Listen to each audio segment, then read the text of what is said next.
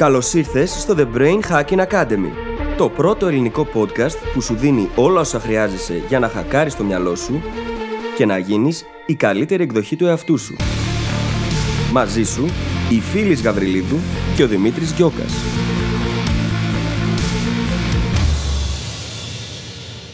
Γεια σου Brain Hacker και καλώς ήρθες σε άλλο ένα επεισόδιο του The Brain Hacking Academy. Στο σημερινό επεισόδιο συνεχίζουμε από εκεί που σταματήσαμε. Ξεκινήσαμε στο προηγούμενο επεισόδιο λοιπόν να συζητάμε για το αυτοσαμποτάζ. Είδαμε τι είναι, με ποιους τρόπους πιθανώς σαμποτάρουμε τον ίδιο μας τον εαυτό και έπειτα ξεκινήσαμε να μιλάμε για το γιατί. Στο σημερινό επεισόδιο θα εστιάσουμε στο ίδιο το γιατί, θα πάμε σε μεγαλύτερο βάθος, διότι χρειάζεται να έχουμε καταλάβει τόσο τους τρόπους με τους οποίους μπορεί να κάνουμε αυτό το σαμποτάζ, όσο και τους λόγους για τους οποίους μπορεί να συμβαίνει. Και έπειτα σου δίνουμε εργαλεία με τα οποία μπορείς να το αντιπαρέλθεις. Εργαλεία που μπορούν να σε βοηθήσουν να εντοπίσεις εκείνα τα σημεία και να αρχίσεις να αλλάζεις τους προγραμματισμούς που σε οδηγούν στο να αυτοσαμποτάρεσαι. Πρόκειται για ένα πολύ δυνατό επεισόδιο. Δώσαμε μεγάλη έμφαση στο γιατί και στο πώς, αλλά και στο τι μπορούμε να κάνουμε, ακριβώς επειδή χρειάζεται να έχουμε επίγνωση πρώτα και πάνω απ' όλα του τι συμβαίνει για να μπορέσουμε να τα αλλάξουμε. Η επίγνωση είναι πάντα το 50%. Χωρίς αυτήν δεν πάμε πουθενά. Σε αφήνω λοιπόν να απολαύσεις το επεισόδιο. Κράτα σημειώσεις, θα τις χρειαστείς. Σου εύχομαι καλή ακρόαση και τα λέμε στην άλλη πλευρά. Καλησπέρα Δημήτρη. Καλησπέρα φίλη, τι κάνεις; Είμαι πάρα πολύ καλά και είμαι πανέτοιμη να ηχογραφήσουμε το δεύτερο μέρος του επεισοδίου του αυτοσαμποτάζ. Εντάξει, δεν μπορούσα να φανταστείς πόσο ανυπομονώ για αυτό το δεύτερο μέρος, για να συμπληρώσει όλα όσα είπαμε στο προηγούμενο επεισόδιο. Κι εγώ, κι εγώ το ίδιο. Εσύ πώς είσαι, Είμαι πάρα πολύ καλά. Απολαμβάνω πάρα πολύ την ασχόλησή μου με τη μουσική αυτή την περίοδο. Με την κιθάρα και τη μουσική γενικότερα. Είχα καιρό να νιώσω για κάτι εκτός των επαγγελματικών, αυτή τη διάθεση να δώσω παραπάνω χρόνο, να εξελιχθώ, να μάθω σε σημείο, ξέρεις, πέρα από τα αρχικά στάδια. Και αυτό μου αρέσει πάρα, πάρα πολύ. Και με γεμίζει αρκετά, θα έλεγα. Επίσης, στα πλαίσια αυτού που λέμε στα τελευταία επεισόδια για το καλοκαίρι κτλ., όταν κυκλοφορεί αυτό το επεισόδιο, όχι τώρα που το ηχογραφούμε βεβαίως, θα είμαστε άδεια. Για την οποία ανυπομονούμε τόσο πολύ για να ξεκουραστούμε ακόμα περισσότερο να κάνουμε αυτό το high recovery που θα μας βοηθήσει να δώσουμε ακόμα περισσότερο στο Brain Hacking Academy και σε εσάς. Α πούμε από Σεπτέμβρη και νωρίτερα, αλλά ας πούμε από Σεπτέμβρη. Mm-hmm. Σου είπα και την προηγούμενη εβδομάδα, ανυπομονώ να έρθει άδεια, να γεμίσω μπαταρίες και μετά να θέσω το νούμερο ένα στόχο μου για τις επόμενες 90 ημέρες με το The Goal Hacking Journal. Το οποίο, για όποιον δεν ξέρει, είναι το journal που δημιουργήσαμε για να σας βοηθήσουμε να πετύχετε το νούμερο ένα στόχο σας σε 90 ημέρες. Και στην πραγματικότητα, αυτό που κάναμε είναι μια προσπάθεια να κλωνοποιήσουμε τους εαυτούς μας. για να μπορέσουμε να είμαστε εκεί μαζί σας κάθε μέρα, πρωί-βράδυ, για 90 μέρες τουλάχιστον και να σας καθοδηγούμε έτσι ώστε να μπορέσετε να ορίσετε και να πετύχετε το νούμερο ένα στόχο σας. Και πρόκειται για εργαλεία, πρόκειται για τεχνικές, τις οποίες δουλεύουμε εδώ και χρόνια. Τις τελειοποιήσαμε σε πολύ μεγάλο βαθμό, έτσι ώστε να τις απλοποιήσουμε και να τις δώσουμε σε εσάς σαν εργαλείο. Και είμαστε πάρα πολύ χαρούμενοι και περήφανοι που έχουμε brain hackers, goal hackers τώρα πια, που Ακριβώς. χρησιμοποιούν το Goal Hacking Journal. Και αυτή τη στιγμή μπορεί να φτάνουν να πλησιάζουν και στο τέρμα, έτσι, σιγά σιγά. Τώρα που κυκλοφορεί το Ε, Ο- επεισόδιο. όχι εννοώ. ακόμα νομίζω. Βασικά, αν κάποιος ξεκίνησε με το που το παρέλαβε, θα μπορούσε. Μμμ, Γι' αυτό το θα λέω. μπορούσε, όντως. Και ξέρουμε ότι υπάρχουν άνθρωποι που το ξεκίνησαν με το που το παρέλαβαν. Μας το είπαν στα live που κάναμε μαζί. Οπότε, παιδιά, χαιρόμαστε πάρα πολύ. Για όποιον θέλει να το προμηθευτεί, μπορεί να το βρει στο e-shop μας ή στο brainhackingacademy.gr κάθετος journal, J-O-U-R-N-A-L. Και θα χαρούμε πάρα πολύ να σας το στείλουμε. Και να θυμίσω αυτό που έχουμε πει. Ο χρόνος θα περάσει έτσι κι αλλιώς. Το journal είναι μια ευκαιρία για να δουλέψετε με κάποιον μεγάλο στόχο, να τον πετύχετε και να μην είναι το επόμενο τρίμηνο ένα ακόμα τρίμηνο. Να είναι αντίθετα ένα διάστημα στο οποίο έχετε πετύχει κάτι μεγάλο, κάτι που μπορεί να φέρει τη ζωή σας και τους στόχους σας στο επόμενο επίπεδο. Επίσης, για να το συνδέσω και με το θέμα μας, επειδή εγώ το χρησιμοποιώ αυτή τη στιγμή που μιλάμε, είναι ένα πάρα πολύ ενδιαφέρον εργαλείο για να εντοπίσουμε σημεία στα οποία κολλάμε. Και αν αρχίσουμε και βλέπουμε μοτίβα μέσα σε αυτό το εργαλείο, μπορεί να αρχίσουμε να εντοπίζουμε σημεία στα οποία κάνουμε αυτοσαμποτάζ, στα οποία σαμποτάρουμε τον εαυτό μας. Εγώ έχω ήδη εντοπίσει τουλάχιστον ένα τέτοιο πράγμα μέσα από το Gold Hacking Journal και πιθανότατα θα εντοπίσω κι άλλα μέχρι το τέλος.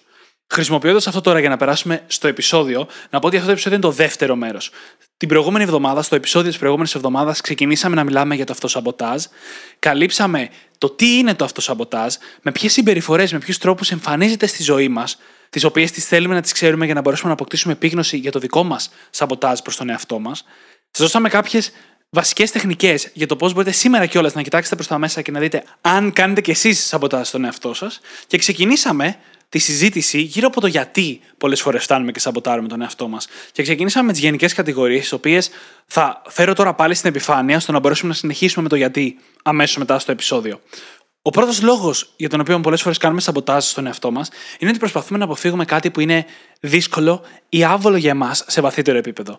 Όπως είπαμε, το πρόβλημα εδώ δεν είναι αυτή η τάση. Είναι το τι θεωρούμε άβολο.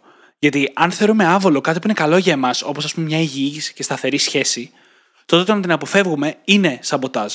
Αν θεωρούμε άβολο και κόντρα στις αξίες μας τα ναρκωτικά, το να τα αποφεύγουμε μόνο χρήσιμο είναι. Άρα το θέμα εκεί είναι να βελτιώσουμε όλα αυτά για τα οποία νιώθουμε άβολα, αλλά στην πραγματικότητα είναι πράγματα που θέλουμε ή που μας κάνουν καλό. Όπως ας πούμε η υγιεινή διατροφή. Και παρατηρούμε σε αυτό πόσο σημαντικός είναι ο τρόπος σκέψης απέναντι στα πράγματα, έτσι. Διότι αν κάτι είναι αξία για εμάς και ταυτόχρονα υπάρχει από πίσω μια πεποίθηση που μας λέει ότι δεν μπορούμε να το πετύχουμε, τότε στην ουσία είναι δύο αντικρουόμενες απόψεις μέσα μας, που η μία τραβάει προς τη μία κατεύθυνση και η άλλη προς την αντίθετη. Και τελικά καταλήγουμε να αποφεύγουμε απλά τον πόνο και να μην προχωράμε αντίστοιχα και προς εκείνο το οποίο θα θέλαμε να πετύχουμε. Θέλω να τονίσουμε και πάλι όμως ότι δεν πρόκειται κάτι το οποίο είναι κακόβουλο απέναντι σε εμάς τους ίδιους. Δεν είναι ότι είμαστε σε πόλεμο με τον ίδιο μας τον εαυτό, διότι η λέξη αυτός σαμποτάζ από μόνη της αυτό υποδηλώνει. Πως είμαστε σε πόλεμο, σε εσωτερική διαμάχη. Δεν είναι όμως έτσι. Και γι' αυτό χρειάζεται να το αποδομήσουμε αυτό. Χρειάζεται πάρα πολύ αυτοσυμπόνια και μεγάλη προσπάθεια αποδοχής απέναντι στον ίδιο μας τον εαυτό. Χρειάζεται να αναγνωρίσουμε τα σκοτάδια μας. Και ο Γιουνγκ έλεγε πως δεν φωτίζεσαι με το να πας προς το φως. Το σκοτώνω λίγο τώρα το quote. Φωτίζεσαι με το να εντοπίσεις τα σκοτάδια σου και να τους ρίξεις φως. Και αν δεν πάμε κοντά προς το σκοτάδι, να δούμε τι ακριβώς θέλει να μας πει, τι κρύβεται πίσω από το φόβο, για παράδειγμα, τι είναι εκείνο το οποίο μας οδηγεί στο να σαμποτάρουμε τον εαυτό μας, τότε δεν θα μπορέσουμε ποτέ να τα αλλάξουμε. Με το να πηγαίνουμε κόντρα σε αυτό, με το να βλέπουμε το μοτίβο και να προσπαθούμε να πάμε εναντίον του, δεν θα καταφέρουμε και πολλά. Το πιθανότερο είναι να αποτύχουμε. Χρειάζεται λοιπόν να το δούμε, χρειάζεται να το αποδεχτούμε και να αποδεχτούμε πως είναι ένα κομμάτι του ίδιου μας του εαυτού, το οποίο χρειάζεται πρώτα απ' όλα επίγνωση, κατανόηση, αποδοχή για να μπορέσουμε έπειτα να κάνουμε ό,τι μπορούμε, να επαναπρογραμματίσουμε τον τρόπο που το σκεφτόμαστε ενδεχομένως για να τα αλλάξουμε. Ακριβώς. Και αυτό ταιριάζει πάρα πολύ και με τα επόμενα κομμάτια του γιατί που είπαμε στο προηγούμενο επεισόδιο, τα οποία είναι ένα απόσπαστο κομμάτι του εαυτού μας και δεν μπορούμε να τα κατηγορήσουμε από μόνα τους. Το ένα είναι οι φόβοι, που οι φόβοι είναι απόλυτα φυσιολογικό, ανθρώπινο σύστημα για να μας προστατεύσει από διάφορες καταστάσεις. Απλά μερικές φορές οι φόβοι μας είναι παράλογοι ή υποκύπτουμε υπερβολικά σε αυτούς. Μια άλλη κατηγορία είναι τα μοτίβα σκέψης, οι ιστορίες που λέμε στον εαυτό μας, που πολλές φορές τις έχουμε δημιουργήσει μόνοι μας και είναι αναλυθείς ή περιοριστικές χωρίς να χρειάζεται. Και το τελευταίο είναι τα περιοριστικά μας πιστεύω. Πάντα έχει σημασία το τι πιστεύουμε για τον εαυτό μας. Όταν αυτό είναι αρνητικό, περιοριστικό, τότε και αυτό θα οδηγήσει σε συμπεριφορές αυτοσαμποτάζ, γιατί πολύ απλά δεν πιστεύουμε ότι μπορούμε να κάνουμε κάτι διαφορετικό. Και εκεί, επειδή πρόκειται για πιστεύω, συνήθως χρειάζεται και βοήθεια για να μπορέσουμε να τα αντιπαρέλθουμε και να τα αλλάξουμε. Διότι αν πιστεύεις κάτι, δεν έχεις λόγο να το αμφισβητήσεις. Το θέμα είναι αν αυτό το κάτι σε κρατάει πίσω. Mm-hmm. Και είναι δυνατόν να εντοπίσουμε κάποια περιοριστικά πιστεύω όταν πηγαίνουν κόντρα σε αυτά που μας λένε γύρω μας ή σε κάποιο κοινωνικό πιστεύω. Αν για παράδειγμα οι φίλοι μας μας λένε αφού μπορείς να το κάνεις και εμείς πιστεύουμε μέσα μας και λέμε δεν μπορώ, δεν μπορώ, δεν μπορώ, υπάρχει μια ευκολία ή μάλλον μια ευκαιρία να το αμφισβητήσουμε. Όταν δεν υπάρχει αυτό, είναι σχεδόν αδύνατο. Και εκεί είναι που χρειάζεται εξωτερική βοήθεια για να γίνει ακριβώς αυτό. Πάμε τώρα να ξεκινήσουμε με τα καινούργια, με πράγματα που δεν είπαμε την προηγούμενη φορά. Όσον αφορά το γιατί πολλές φορές σαμποτάρουμε τον εαυτό μας. Ένα πολύ σημαντικό κομμάτι με το οποίο θα ξεκινήσω είναι ότι το αυτοσαμποτάζ μας πολλές φορές ξεκινάει από μια συμπεριφορά που στο παρελθόν μας βοήθησε να προσαρμοστούμε σε μια δύσκολη κατάσταση. Συνήθως μη φυσιολογική κατάσταση. Παραδείγματος χάρη, μια τοξική σχέση ή μια καταπιεστική παιδική ηλικία. Mm-hmm. Αυτή τη συμπεριφορά εμείς μετά, για κάποιο λόγο δεν την αφήνουμε όταν βγαίνουμε αυτή την κατάσταση και την κουβαλάμε ακόμα μαζί μας στη συνέχεια, με αποτέλεσμα να ζημιώνει αυτά που θέλουμε, γιατί δεν είναι φτιαγμένη για να ανταποκρίνεται, ας το πω έτσι, στον πραγματικό συνηθισμένο κόσμο. Στον μέσο κόσμο, στη μέση πραγματικότητα. Να το πω πιο σωστά. Πολλές φορές αυτά τα μοτίβα ξεκινάνε από την παιδική ηλικία. Ένα παράδειγμα θα μπορούσε να ήταν το να μάθαμε σαν παιδιά ότι μπορούμε να πάρουμε την προσοχή μόνο να κάνουμε σκανταλιές. Και αναφερόμαστε σε εισαγωγικά άσχημα, να προκαλούμε θυμό στους άλλους. Και σαν ενήλικες, συνεχίζουμε να θέλουμε να προκαλούμε θυμό στους άλλους, γιατί έτσι ξέρουμε ότι παίρνουμε προσοχή. Ένα άλλο παράδειγμα θα μπορούσε να ήταν ότι σαν παιδιά μάθαμε να αποφεύγουμε πάρα πολύ τις συγκρούσεις. Δεν υπήρχαν συγκρούσεις στο σπίτι, ήταν απολύτως απαραίτητο να αποφεύγονται και έτσι μάθαμε σαν ενήλικες να τις αποφεύγουμε, σαμποτάροντας έτσι την καλή επικοινωνία και την ευκαιρία να πούμε αυτά που εμείς θέλουμε και να ζητήσουμε αυτά που εμείς χρειαζόμαστε και να θέσουμε και όρια επίσης. Ναι, διότι δεν μαθαίνεις με αυτόν τον τρόπο ποτέ να μπει σε υγιή σύγκρουση. Δεν μιλάμε για συγκρούσεις όπου φωνάζουν όλες οι πλευρές και προκαλείται τσακωμός.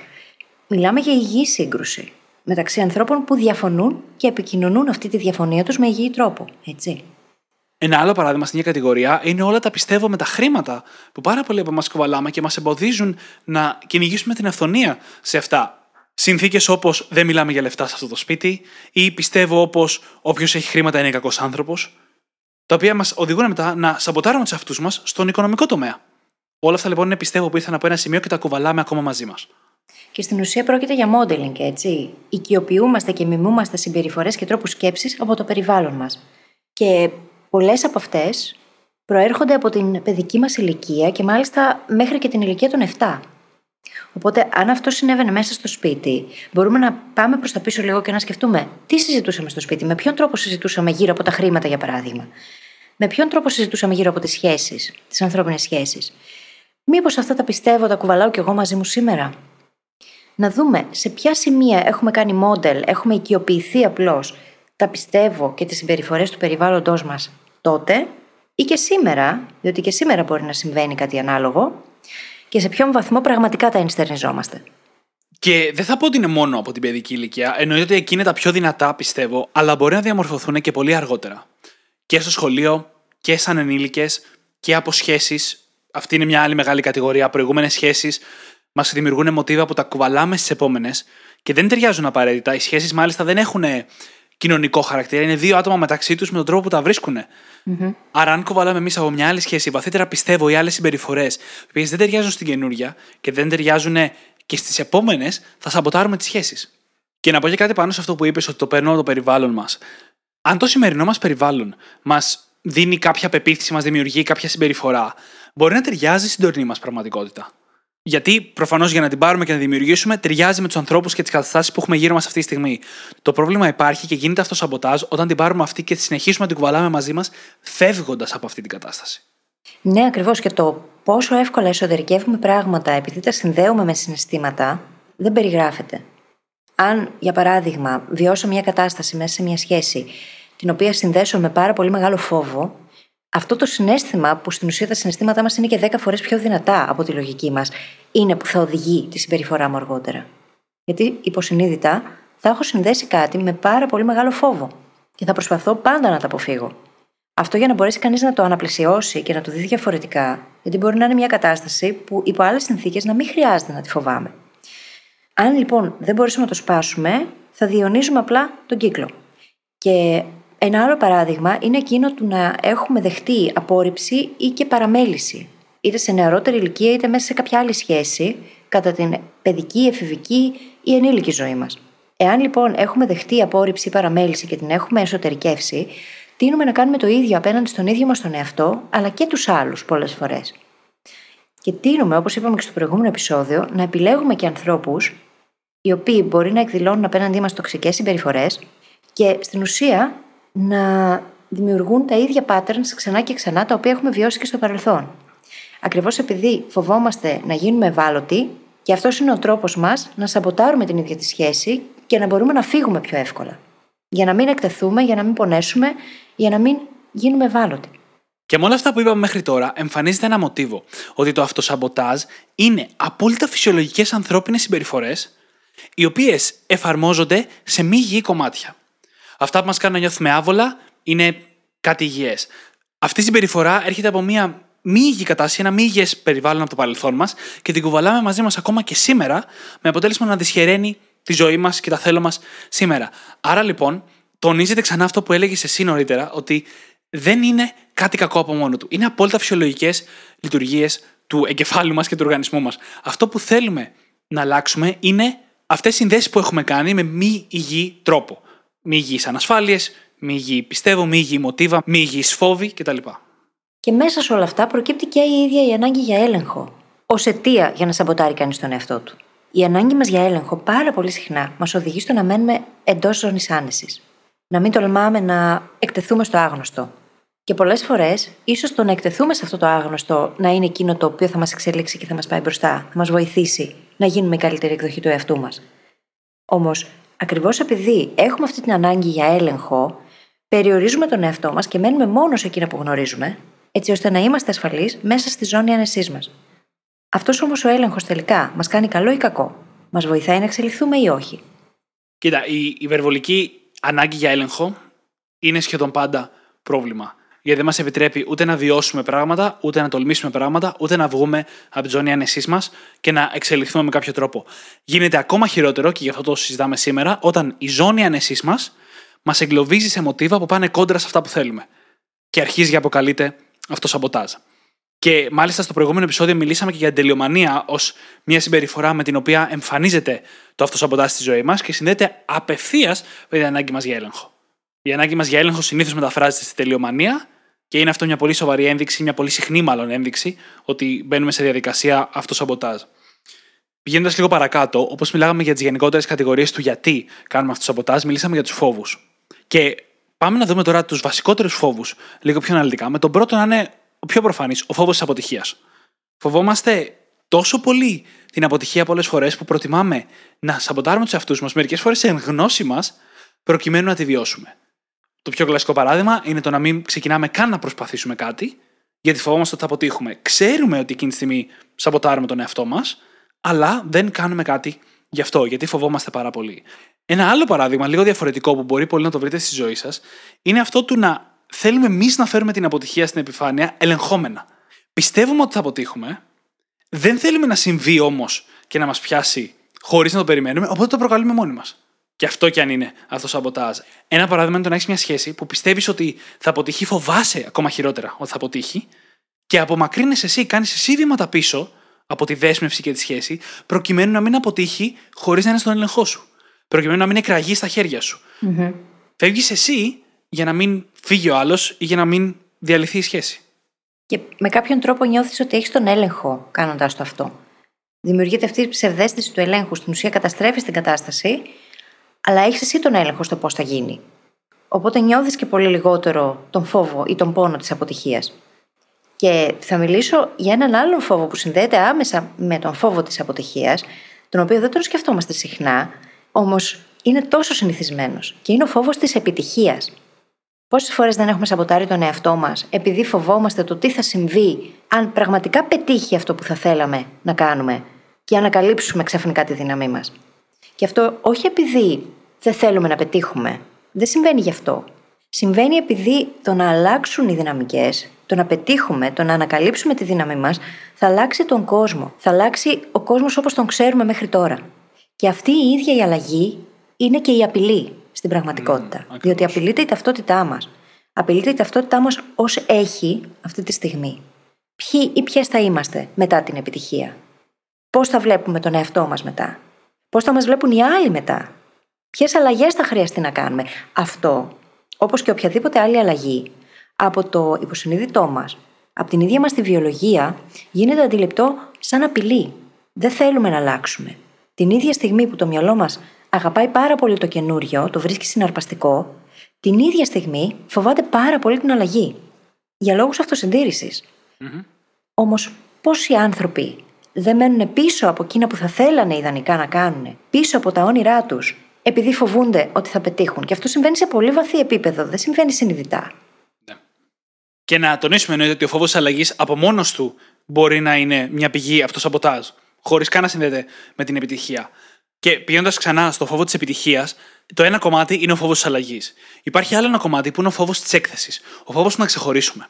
Και δείτε πώς συνδέονται όλα. αν σαν παιδιά μάθαμε ότι είναι κακό να ξεχωρίζεις, αυτό το φόβο θα τον κουβαλάμε μαζί μας σε κάθε επιτυχία. Γιατί η επιτυχία σημαίνει ότι κάπου κάνεις κάτι καλύτερα, κάπου κάτι πετυχαίνεις.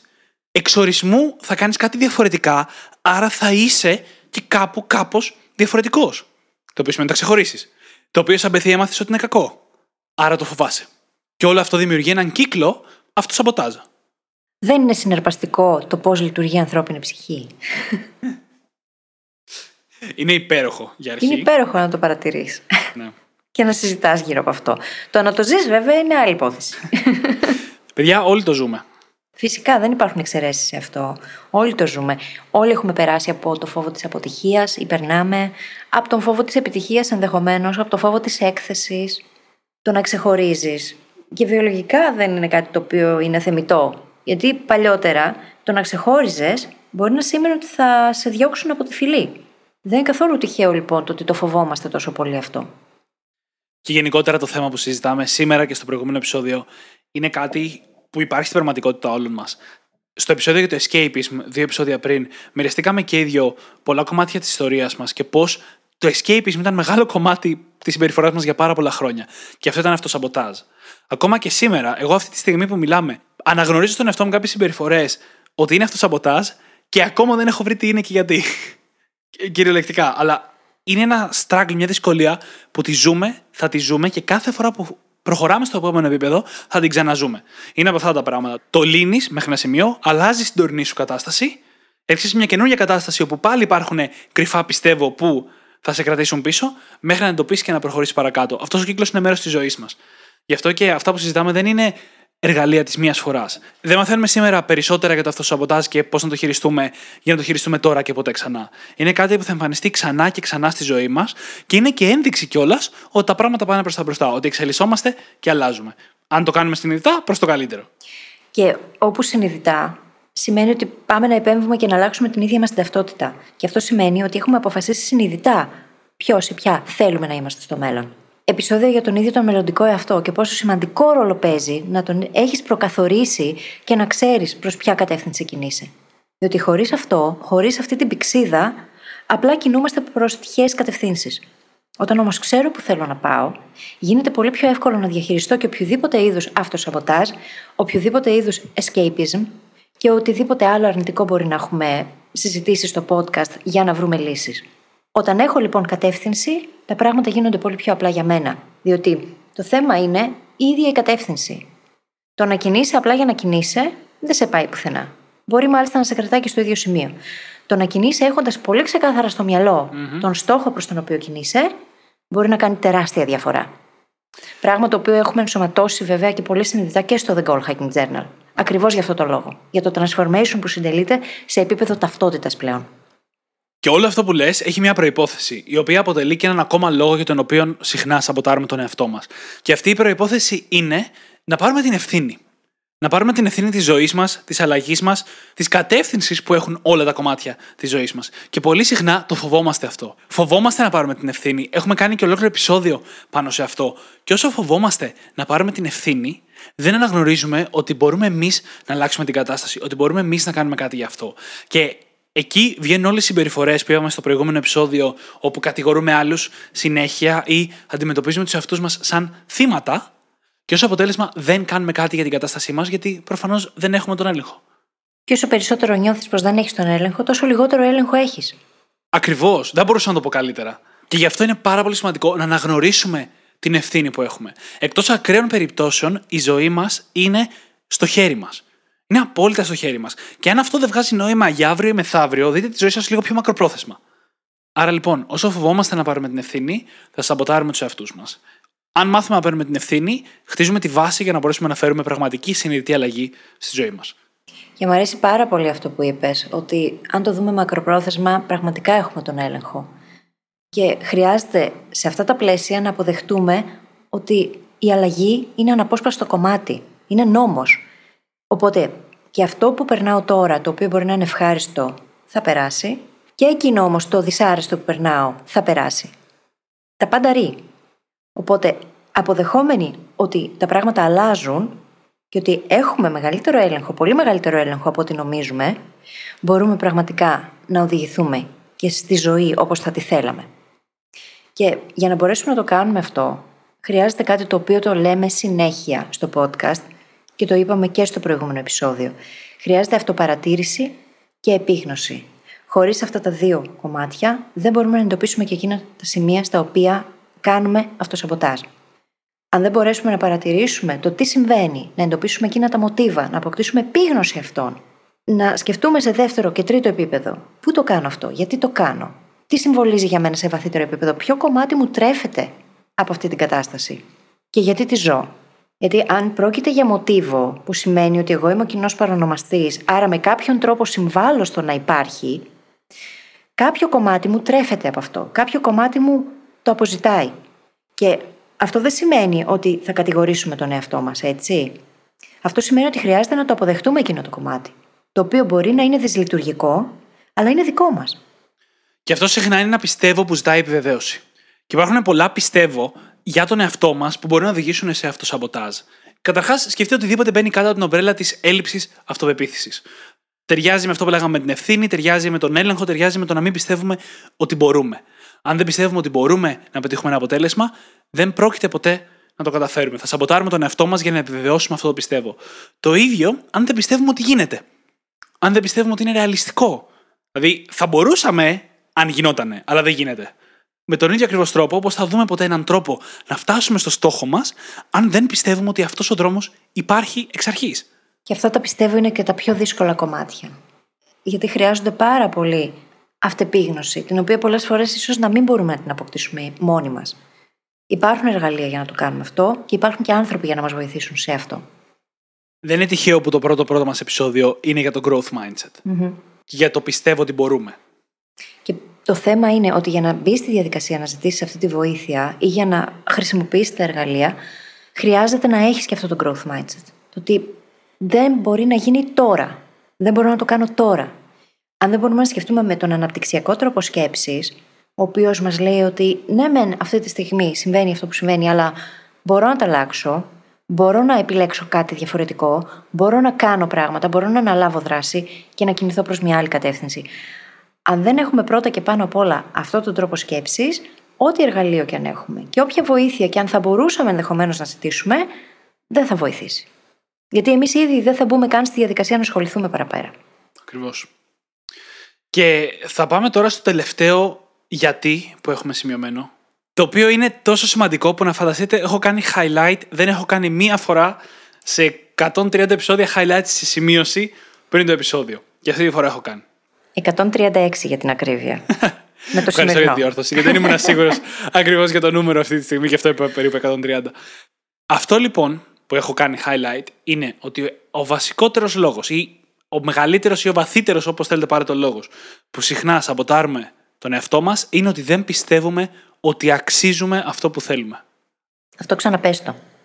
Αν δεν πιστεύουμε, βλέπεις δεν θα το κάνω, αν δεν πιστεύουμε ότι το αξίζουμε, δεν υπάρχει καμία ελπίδα να το φέρουμε στη ζωή μας.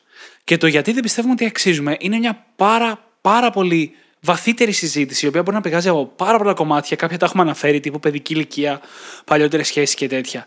Και έχει τεράστια σύνδεση με το συνέστημα της ντροπής. Με το να νιώθουμε δηλαδή για κάποιο λόγο ότι εμείς είμαστε σκάρτη με κάποιο τρόπο. Να εσωτερικεύουμε αρνητικές συμπεριφορές, αρνητικά πιστεύω, αρνητικές σκέψεις, αρνητικές πράξεις και να τις κάνουμε όχι απλά κομμάτι μας, αλλά να ταυτιζόμαστε με αυτές. Να λέμε είμαι κακός. Ενώ το πολύ πιο υγιέ ξαδερφάκι της ντροπής, που είναι οι ενοχές, λέει είπα κάτι κακό και νιώθω άσχημα γι' αυτό. Έκανα κάτι κακό και νιώθω άσχημα γι' αυτό. Όχι όμως είμαι κακός. Αυτό είναι πολύ μεγάλη συζήτηση, την οποία την έχουμε κάνει στα αντίστοιχα επεισόδια που μιλήσαμε για την ντροπή. Η ντροπή όμως είναι κάτι το οποίο μπορεί να μας κρατήσει πίσω από πολλά πράγματα. Και η ντροπή είναι εκείνο το συνέστημα που μας λέει τι είμαστε.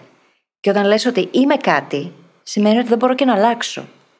Και αυτό είναι το χειρότερο από όλα. Το να πιστεύεις ότι είσαι και να ντρέπεσαι γι' αυτό, να αισθάνεσαι άσχημα και συγχρόνως να αισθάνεσαι πως δεν έχεις καμία απολύτως δύναμη πάνω σε αυτό. Και αυτό με την τροπή, ξαναλέω, τονίζει την αίσθηση ότι δεν νιώθεις ότι αξίζεις. Που αν δεν νιώθεις ότι αξίζεις αυτό που θέλεις, αυτό που ονειρεύεσαι, τότε πρέπει να ξεκινήσεις από αυτό οπωσδήποτε. Και να δουλέψεις με αυτό το συνέστημα και αυτή την πεποίθηση πριν πας στα παρακάτω. Και εννοείται δεν πρόκειται να λυθεί σε μία μέρα, αλλά ξεκινάμε από εκεί. Και θα το πω κι αλλιώς. Αν αυτό που θέλεις, όμως νιώθεις πως εσύ δεν το αξίζεις, κάποιος άλλος το έχει, το έχει κατακτήσει, το έχει πετύχει, πιθανότατα το αξίζεις κι εσύ. Διότι κάθε άνθρωπος αξίζει να ζήσει όλα τα καλά, να ζήσει τα όνειρά του. Δεν υπάρχει τίποτα το οποίο να σε σταματάει από το να ζήσεις αυτό που θα ήθελες, αυτό που ονειρεύεσαι. Τίποτα πέρα από τον ίδιο στον εαυτό και τις πεπιθήσεις που μπορεί να έχεις εσωτερικεύσει. Αυτό όμως δεν χρειάζεται να συνεχιστεί. Και σε αυτά τα πλαίσια, αυτή η ντροπή που μπορεί να μας κάνει να νιώθουμε ανάξιοι, ότι δεν μπορούμε να τα καταφέρουμε και ότι είμαστε κακοί, ανίκανοι και δεν ξέρω και εγώ τι άλλο, γίνεται οδηγός. Μπορεί να μας βοηθήσει να ρίξουμε φως. Εάν λοιπόν υπάρχουν τέτοια συναισθήματα τα οποία σου λένε ότι δεν σου αξίζει, δεν είσαι αρκετά ικανός, θα έπρεπε να ντρέπεσαι, ίσως χρειάζεται να τα δεις πολύ προσεκτικά και να αναζητήσεις εκείνο το κομμάτι σου το οποίο δεν ακούγεται και θέλει να ακουστεί. Να ακούσεις τι προσπαθεί να σου πει αυτή η ντροπή και να μετατρέψεις εκείνο το είμαι σε κάνω. Δεν είμαι κακή, δεν είμαι ανίκανη, έκανα κάτι που δεν πέτυχε. Όταν αρχίσουμε και το βλέπουμε σαν κάτι έξω από εμάς, σαν συμπεριφορά η οποία απλά μας προκάλεσε αρνητικά συναισθήματα, που νιώθουμε άσχημα, νιώθουμε ενδεχομένως και ένοχοι ή ένοχες γι' αυτά, τότε έχουμε και δύναμη πάνω τους. Τις συμπεριφορές μπορούμε να τις επηρεάσουμε και να τις αλλάξουμε, την ταυτότητά μας όμως πολύ πιο δύσκολα. Χρειάζεται να γίνει πολύ συνειδητά και χρειάζεται να γίνει σε συνεργασία με τις ίδιες τις συμπεριφορές, τα συναισθήματα, χρειάζεται να γίνει αναπλαισίωση στα πάντα. Και θέλει χρόνο. Η ντροπή όμως είναι οδηγός. Μας κατευθύνει στο πού να κοιτάξουμε και είναι πολύτιμη υπό αυτή την έννοια. Και αυτό που είπες μόλις είναι και η πρώτη μία από τις βασικές στρατηγικές για να αλλάξουμε το αυτός στη ζωή μας. Τόσο να χρησιμοποιήσουμε την τροπή σαν οδηγό, όσο και να προσπαθήσουμε να τη μετατρέψουμε σε ενοχές. Μιλώντας για την αποτυχία, έχουμε μιλήσει αρκετά για αυτό. Δεν είμαστε αποτυχία. Είχαμε μία αποτυχία. Στην πραγματικότητα είχαμε μια ευκαιρία να μάθουμε πολλά, αλλά ας μην το πάμε τόσο μακριά τώρα. Αυτή η αλλαγή από το είμαι στο είχα μία, από το είμαι τοξικός άνθρωπος στο έχω κάποια τοξική συμπεριφορά ή κάποιες τοξικές συμπεριφορές, δεν έχει σημασία. Η διαφορά είναι το να φύγει από μέσα να γίνει ένα εξωτερικό κομμάτι, σαν ένα πρόσθετο παρά η ταυτότητά μας. Και μετά μπορούμε να αλλάξουμε. Πάμε παρακάτω τώρα στους τρόπους αντιμετώπισης. Το πιο βασικό κομμάτι είναι η επίγνωση. Το έχουμε πει ήδη πόσες φορές. Αν δεν εντοπίσουμε πού και πώς κάνουμε αυτό το σαμποτάζ, δεν μπορούμε ποτέ να φτάσουμε στο γιατί και να το αλλάξουμε. Άρα λοιπόν ξεκινάμε να δούμε σε ποιο κομμάτι της ζωής μας σαμποτάρουμε τους εαυτούς μας, στη σχέση μας, στη δουλειά μας, στην υγεία μας, ποιο κομμάτι σαμποτάρουμε και πώς το κάνουμε. Τσακωνόμαστε πάρα πολύ, δεν φέρουμε ποτέ τις ανάγκες μας στην επιφάνεια, αργούμε να πάμε στη δουλειά. Με κάποιον τρόπο σαμποτάρουμε τον εαυτό μας. Ποιος είναι αυτός; Και όταν το βρούμε αυτό, τότε μπορούμε να ξεκινήσουμε να το αλλάζουμε. Και είπαμε κιόλας ότι το αυτοσαμποτάζ είναι από τα νούμερο ένα τυφλά σημεία στη ζωή μας. Το γιατί υπάρχει στη ζωή μας και η ύπαρξή του ίδια είναι τυφλό σημείο. Γι' αυτό μπορεί να χρειαστεί καθοδήγηση από κάποιον εξωτερικό παρατηρητή. Κάποιον φίλο μας ή μέλος της οικογένειάς μας μπορεί πραγματικά να μας καθοδηγήσει ή κάποιον ειδικό εννοείται. Και σίγουρα όλη αυτή η επίγνωση για την οποία συζητάμε και η αυτοπαρατήρηση δεν είναι ότι θα έρθουν από τη μια στιγμή στην άλλη επειδή μάθαμε με ποιους τρόπους πιθανότατα εμείς σαμποτάρουμε τον εαυτό μας. Χρειάζεται να έχουμε πρώτα απ' όλα την ίδια τη γνώση, έτσι ώστε να ξέρουμε πού να κοιτάξουμε, τι να αναζητήσουμε, ποιες συμπεριφορές και έπειτα να αρχίσουμε να παρατηρούμε τι κάνουμε. Στο πρώτο στάδιο, η επίγνωση αυτή θα έρθει μετά το γεγονός. Πιθανότατα να μαλώσουμε με τον σύντροφό μας τη μία μέρα και την επόμενη μέρα, καθώς θα το σκεφτόμαστε ή θα γράφουμε γι' αυτό, να συνειδητοποιήσουμε τι κάναμε. Και ίσως, αν αυτό το παρατηρήσουμε αρκετές φορές, να αναγνωρίσουμε και κάποιο μοτίβο Οπότε η επίγνωση αυτή, ειδικά στην αρχή της ενδοσκόπησής μας, θα έρθει μετά το οποιοδήποτε γεγονός.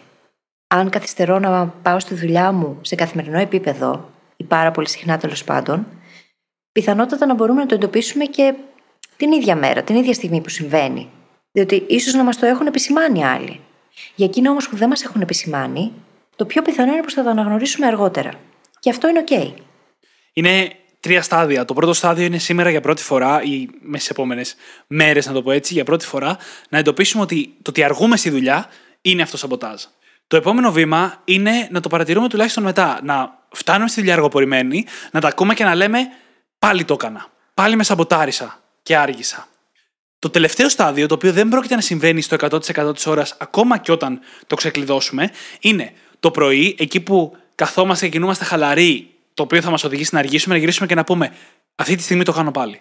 Αυτή τη στιγμή, ενώ ξέρω ότι πρέπει να ετοιμαστώ, να σηκωθώ και να φύγω, κάθομαι πάλι στο κρεβάτι και χαζεύω στο κινητό. Σηκώνομαι και φεύγω τώρα για να μην αργήσω. Αυτό, ξαναλέω, δεν θα γίνει το 100% της ώρας. Αλλά αν φτάσουμε σε αυτό το σημείο, έχουμε ήδη κατακτήσει σε μεγάλο βαθμό αυτό το οποίο μας κάνει και σαμποτάρουμε τον εαυτό μας. Και έχοντας κοιτάξει την ίδια την κατάσταση από πιο κοντά, μπορεί να αναγνωρίσουμε ότι εκείνο το κομμάτι μας που μας οδηγεί στο να καθυστερούμε κάθε μέρα, ίσως είναι ένας φόβος. Ένας φόβος ότι μπορεί να πετύχουμε κάτι παραπάνω. Ένας φόβος ότι μπορεί να αλλάξουμε τη ζωή μας προς μια κατεύθυνση που δεν αισθανόμαστε πολύ άνετα να πάμε. Μπορεί να είναι μια πεποίθηση ότι δεν μπορούμε τίποτα να κρατήσουμε μια δουλειά, την οποία ψάχνουμε να επιβεβαιώσουμε. Εάν λοιπόν έχουμε την ευκαιρία να εντοπίσουμε αυτό μας το κομμάτι και μετά να το κοιτάξουμε στα μάτια με συνέστηση και συμπόνια και να αποδεχτούμε ότι υπάρχει αυτός ο φόβος μέσα μας, αλλά δεν χρειάζεται να έχει τον έλεγχο πλέον από εδώ και πέρα, τότε είναι που μπορούμε να κινηθούμε και προς μια οποιαδήποτε άλλη κατεύθυνση και να κάνουμε διαφορετικές επιλογές. Να αποφασίσουμε άλλες στρατηγικές για το πώς θα διαχειριστούμε το πώς θα πάμε στη δουλειά μας την ώρα μας κάθε μέρα. Και να πούμε κάτι που δεν το τονίσαμε ιδιαίτερα στο γιατί. Πολλές φορές αυτό που αποφεύγουμε είναι συνέστημα. Ο φόβος προφανώς ήταν το κυριότερο για το οποίο μίλησαμε, αλλά υπάρχουν και άλλα. Πολλοί από εμάς μας κάνουν να νιώθουμε δυσάρεστα άλλα συναισθήματα όπως θυμός, βαρεμάρα, το να πηγαίνουν καλά τα πράγματα γιατί πιστεύουμε ότι τα πράγματα δεν θα πρέπει ποτέ να πηγαίνουν καλά, αυτοαμφισβήτηση, ανασφάλειες, προφανώς ο φόβος και άλλα. Θέλουμε λοιπόν να δούμε ποιο από αυτά συνδέεται με το αυτοσαμποτάζ μας. Αν ας πούμε, δεν θέλουμε να βαρεθούμε με τίποτα στη ζωή μας, γιατί δεν μπορούμε να σταθούμε με τι σκέψει μας για λίγο, αυτό μπορεί να οδηγήσει σε αυτοσαμποτάζ. Το πιο απλό πράγμα είναι ότι δεν θα μας επιτρέψει ποτέ να δώσουμε χώρο στη δημιουργικότητά μας, γιατί συνεχώς καταπιανόμαστε με κάτι.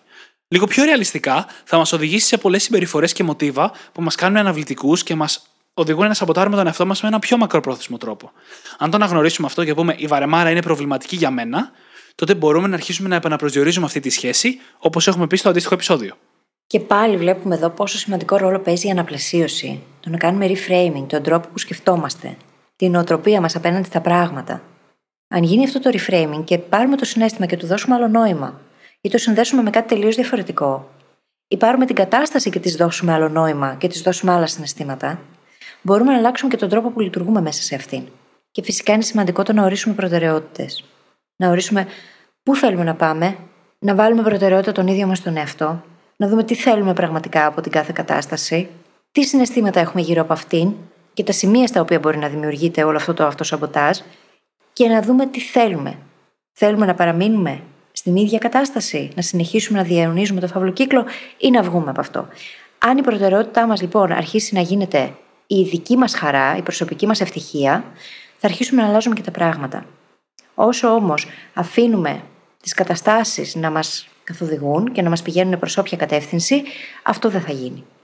Και αν ξέρουμε τι θέλουμε και γιατί είναι σημαντικό για εμάς, υπάρχει έξτρα πιθανότητα να προσπεράσουμε το αυτοσαμποτάζ και να το κυνηγήσουμε. Μερικές φορές το αυτοσαμποτάζ είναι πολύ δυνατό και δεν θα γίνει αυτό, δεν θα αρκέσει, αλλά άλλες φορές αυτό από μόνο του μπορεί να κάνει διαφορά. Στα πλαίσια όλων αυτών, έχουμε μιλήσει πολύ πρακτικά για τη ζώνη άνεσης, με μια λίγο βαθύτερη χρήση της από ό,τι συνήθως. Άρα λοιπόν μια στρατηγική είναι να βγούμε από τη ζώνη ανεσή μας. Αλλά προφανώς δεν θα το πετάξω έτσι κλεισέ και πάμε παρακάτω. Στο context του αυτοσαμποτάζ, το να βγούμε από τη ζώνη ανεσή μας σημαίνει να ελαχιστοποιήσουμε την απειλή που νιώθουμε. Όσο νιώθουμε άβολα και απειλημένοι από κάτι, είναι δύσκολο να τολμήσουμε να κάνουμε κάτι για να το αλλάξουμε. Και αν αυτό πάει κόντρα στους στόχους μας, γίνεται αυτοσαμποτάζ.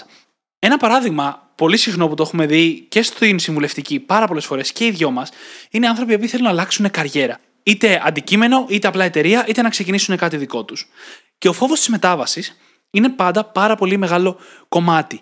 Υπάρχει μια απειλή που γίνεται αντιληπτή σε αυτές τις καταστάσεις, η οποία εμποδίζει αυτή τη μετάβαση. Το να βρεις λοιπόν τρόπους για να μειώσεις αυτή την απειλή και το πώς την αντιλαμβάνεσαι μπορεί να κάνει πάρα πολύ μεγάλη διαφορά. Στο παράδειγμα που χρησιμοποίησα, αν συνειδητοποιήσεις ότι μπορείς γρήγορα να ξαναβρεις δουλειά και έχεις, ας πούμε, τις δεξιότητες για να ξαναβρεις γρήγορα δουλειά.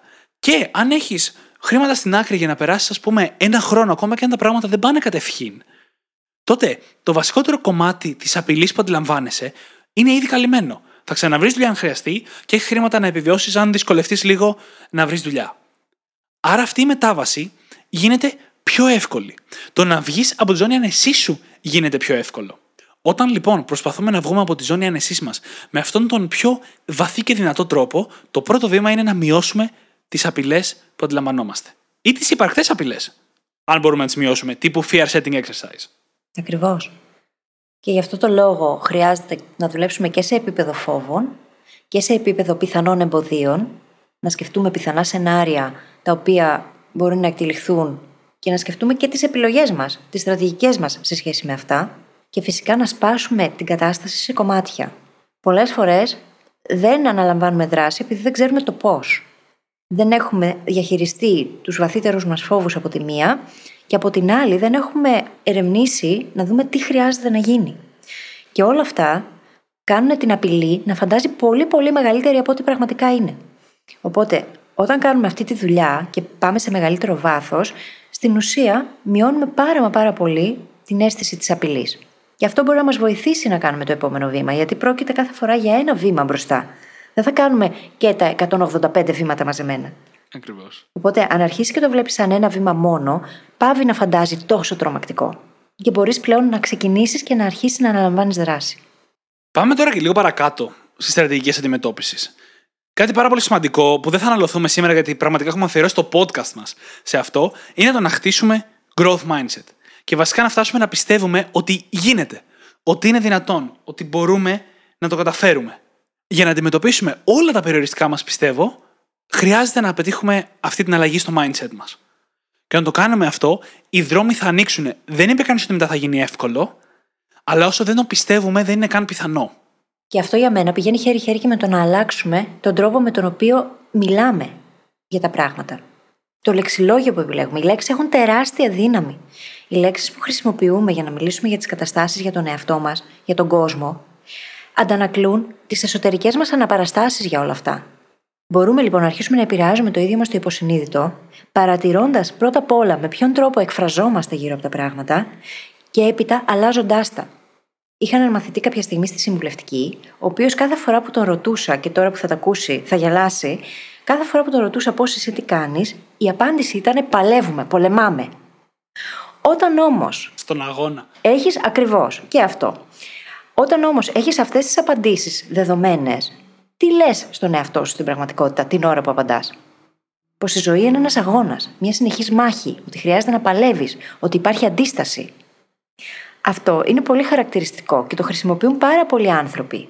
Ναι. Όταν λοιπόν βλέπουμε τη ζωή σαν ένα πεδίο μάχης, πώς βιώνουμε αντίστοιχα και τις καταστάσεις γύρω μας και μέσα μας; Αν λοιπόν θέλουμε να καλλιεργήσουμε αυτό το growth mindset, χρειάζεται να αρχίσουμε να τα παρατηρούμε αυτά τα πραγματάκια, ίσως να ρωτήσουμε και το περιβάλλον μας, γιατί μπορεί εμείς οι ίδιοι να μην είμαστε σε θέση να αναγνωρίσουμε τα μοτίβα που χρησιμοποιούμε λεξιλογικά και να δούμε ποια από αυτά θα μπορούσαμε να αρχίσουμε σιγά σιγά να αλλάζουμε και να επηρεάσουμε με αυτόν τον τρόπο αντίστοιχα και το growth mindset και να το βοηθήσουμε να γίνει μεγαλύτερο.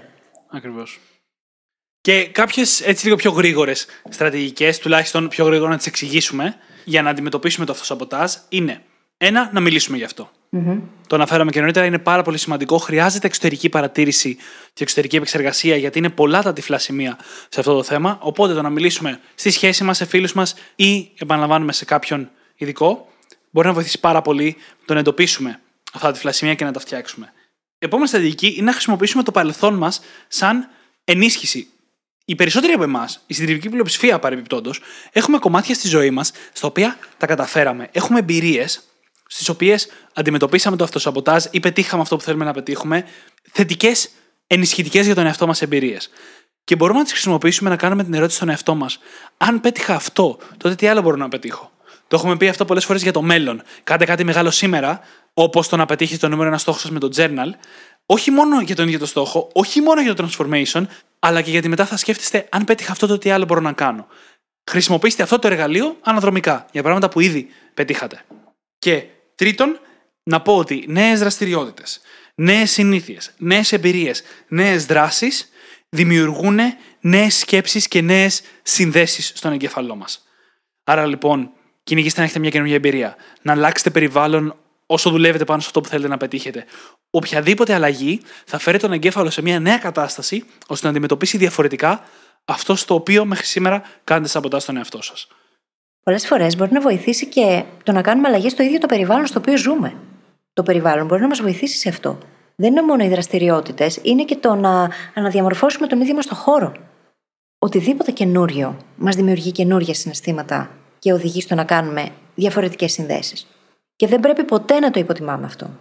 Κάθε μικρή αλλαγή μπορεί να οδηγήσει σε εκθετικά αποτελέσματα στο μέλλον. Το θέμα είναι να εντοπίσουμε και να ορίσουμε εκείνες τις αλλαγές οι οποίες πραγματικά θα έχουν αυτόν τον αντίκτυπο. Και φυσικά χρειάζεται επιμονή. Χρειάζεται επιμονή και υπομονή. Σκεφτείτε ότι όλα αυτά τα προγράμματα που τρέχουν στο μυαλό του καθενός μας έχουν πάρει χρόνια ολόκληρα για να εγκατασταθούν. Δεν θα αλλάξουν από τη μια μέρα στην άλλη. Δεν υπάρχει περίπτωση. Κάποιες αλλαγές θα γίνουν πιο εύκολα και κάποιες άλλες πιο δύσκολα. Εξαρτάται από το πόσο βαθιά πηγαίνει το κάθε τι και πόσα αρνητικά συναισθήματα έχουμε γύρω από την κάθε κατάσταση. Παρ' όλα αυτά, αξίζει να κάνουμε το ταξίδι. Αξίζει να κάνουμε το πρώτο βήμα και μετά το δεύτερο και μετά το κάθε επόμενο. Γιατί το να μείνουμε στην ίδια κατάσταση στην οποία βρισκόμαστε τώρα και δεν μας ικανοποιεί, για μένα προσωπικά δεν είναι επιλογή.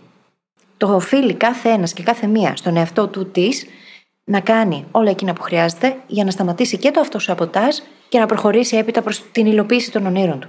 Της. Ακριβώς. Όπως είπαμε, είναι κάτι με το οποίο όλοι ζοριζόμαστε. Μια δυσκολία που όλοι αντιμετωπίζουμε. Και για τον καθένα μας μοιάζει διαφορετικά. Ξεκινήστε λοιπόν με το να βρείτε πώς εσείς κάνετε αυτό σαμποτάζ στη ζωή σας και σε ποιο κομμάτι, και μετά δοκιμάστε τις λύσεις που περιγράψαμε για να αρχίσετε σιγά σιγά αυτή την αλλαγή. Αξίζει. Πραγματικά αξίζει, ναι. Και με αυτό μπορούμε να κλείσουμε το επεισόδιο. Τι λες και εσύ. Συμφωνώ.